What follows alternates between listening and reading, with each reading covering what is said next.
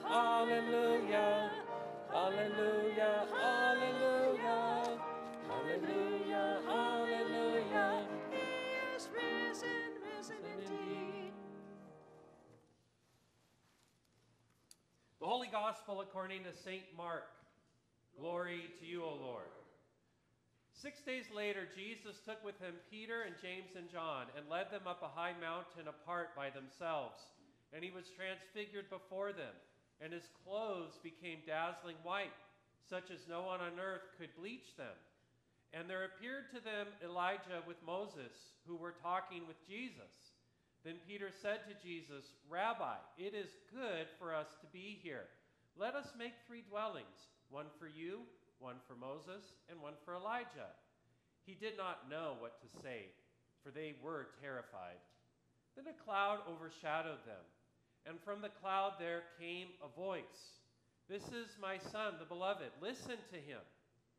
Suddenly, when they looked around, they saw no one with them anymore, but only Jesus. As they were coming down the mountain, he ordered them to tell no one about what they had seen until after the Son of Man had risen from the dead. The Gospel of the Lord. Praise, to you, O Christ. You may be seated.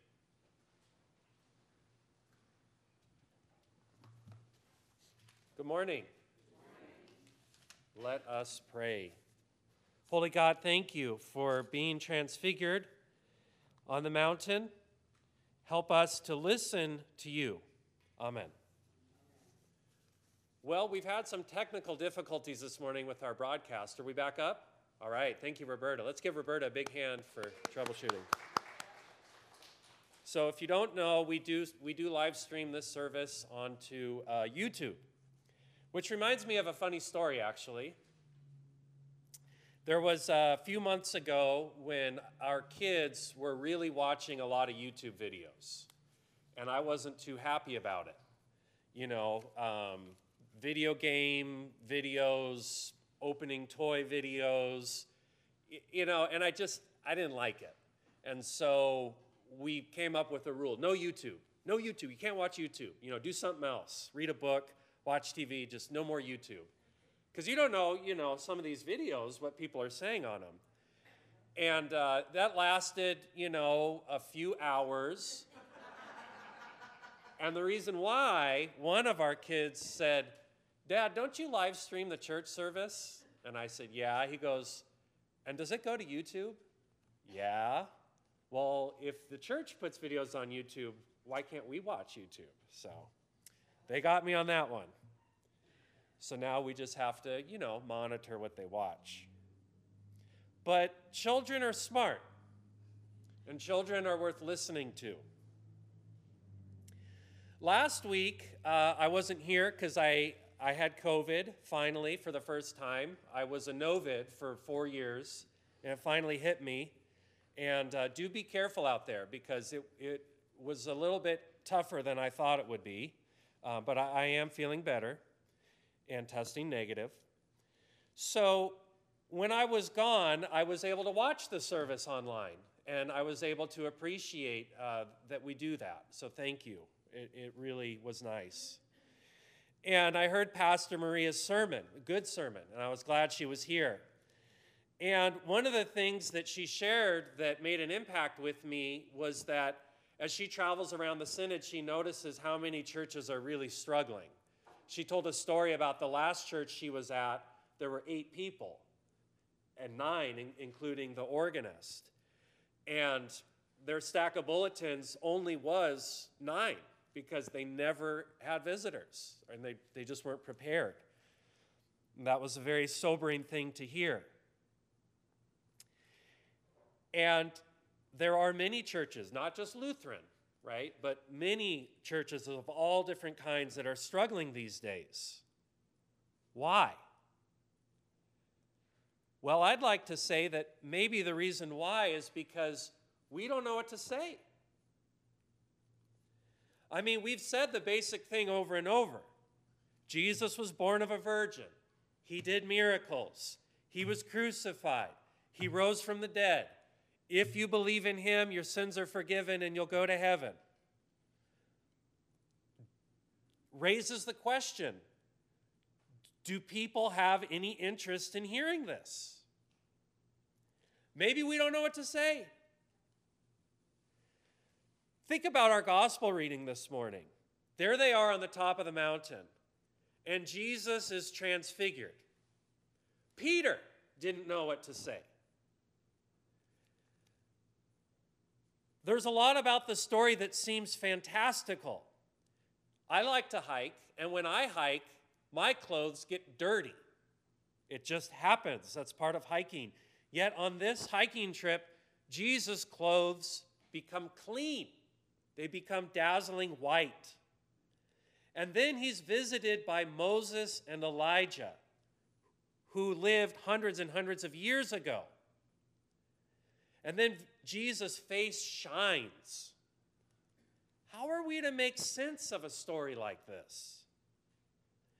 Peter was terrified and he wanted to build three shelters, like chapels, where people could come and worship. He was impressed. He was impressed by Jesus' power, and he figured, hey, if we build churches, people will come because they will want to worship Jesus. He didn't know what to say. In fact, the Bible tells us he was terrified and he didn't know what he was talking about. We could apply this to our present situation. We have seen the power of Jesus. We think it's cool. We have built churches. So, where are the people? So, what do we do when we don't know what to say? Well, we can look at the Bible and what did God tell Peter when Peter didn't know what to say? He spoke, God spoke from the cloud. What did God say to him? He said, Listen, Peter, stop talking for a minute and listen to Jesus. When we don't know what to say, we can listen.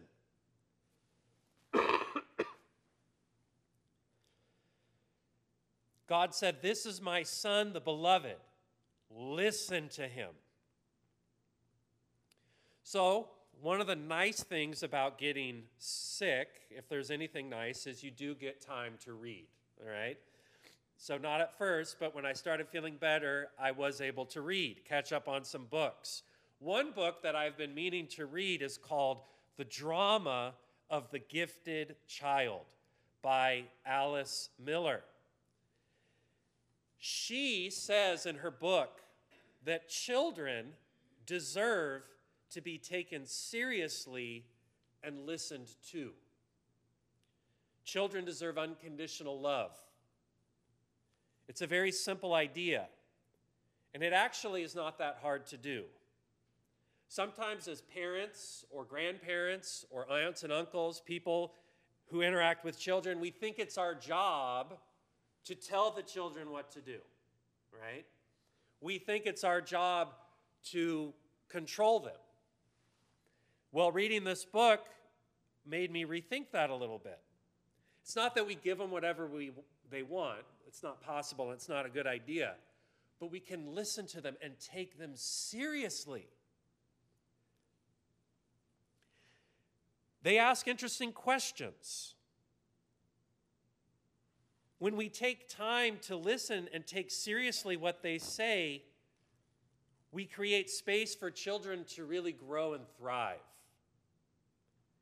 And we also heal our own inner child.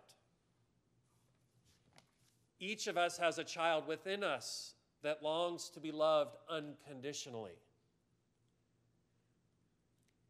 At the Transfiguration, Peter didn't know what to say and God reminded him and James and John and all of us to listen to my son. Jesus was God's child. And if we are supposed to listen to Jesus, then we are also supposed to listen to all the sons and all the daughters. And by the way, what did Jesus say as they went down the mountain? Well, he told the disciples, don't tell anybody what happened. Don't even, don't even bother telling anybody about this wonderful thing until the Son of Man has resurrected. And you know, throughout the Gospel of Mark, uh, Jesus does this. It's called the Messianic secret. Anytime he does like a special miracle or someone figures out that he's the Son of God, he always says, shh, don't tell anybody. He really didn't want to make that the focus. He wanted the focus to be on the message he taught. And he said, Don't bother saying anything until the Son of Man has been resurrected. Sometimes we call Jesus the Son of God. Sometimes we call him the Son of Man because he was a human. But the thing is, Jesus, when he says, until the Son of Man is resurrected, well, I'm a son of man. You are a son of man. You are a daughter of man. We are all sons and daughters of man and woman. We're, we're humans. And the promise of resurrection isn't just for Jesus, it's for us. We will resurrect. We will have new life, not just after we die, but here and now. God has promised us healing, new life, new perspective. We have children within us who are flourishing and growing and seeking to be heard. I've been thinking about a childhood memory. We had a music teacher named Mr. Mullane, and he was really good. He was good at engaging us at the elementary school level. And if we were good all week, on Fridays, we would have a special treat. Um, we would, and it would be musical. And sometimes he would play this song called Thank the Good Lord It's Friday. Thank the good Lord it's Friday. And we would love that song. And we would get to do the percussion instruments and sing. But there was one special treat that we liked even more than Mr. Mullane playing Thank the Good Lord It's Friday. And that was when he let one of us play the piano. And there was a friend of mine by the name of uh, Jonathan Rovey. And he was a Lutheran, a Wisconsin Evangelical Synod Lutheran. Yeah. And Jonathan Rovey had had piano lessons for a long time, and we all knew this, and we all liked it when he played the piano. And he would play the, song, the theme song to Chariots of Fire. Remember that movie? Bum, bum, bum, bum, bum, bum, bum, bum, bum, bum, bum. And we were just, we would be in rapture. It was just so amazing that one of us, our peer, could sit down at the piano and make this wonderful music. And it was like the best thing for us. When we let a child speak, when we take time to listen to what they have to say musically, with their mouths, with their body language. This is a sign of the resurrection. We will resurrect. Our inner child will be free because of God's grace. Amen. Please stand as you're able for our hymn of the day.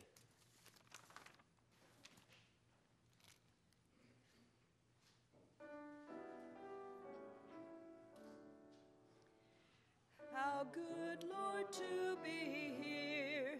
Your glory fills the night.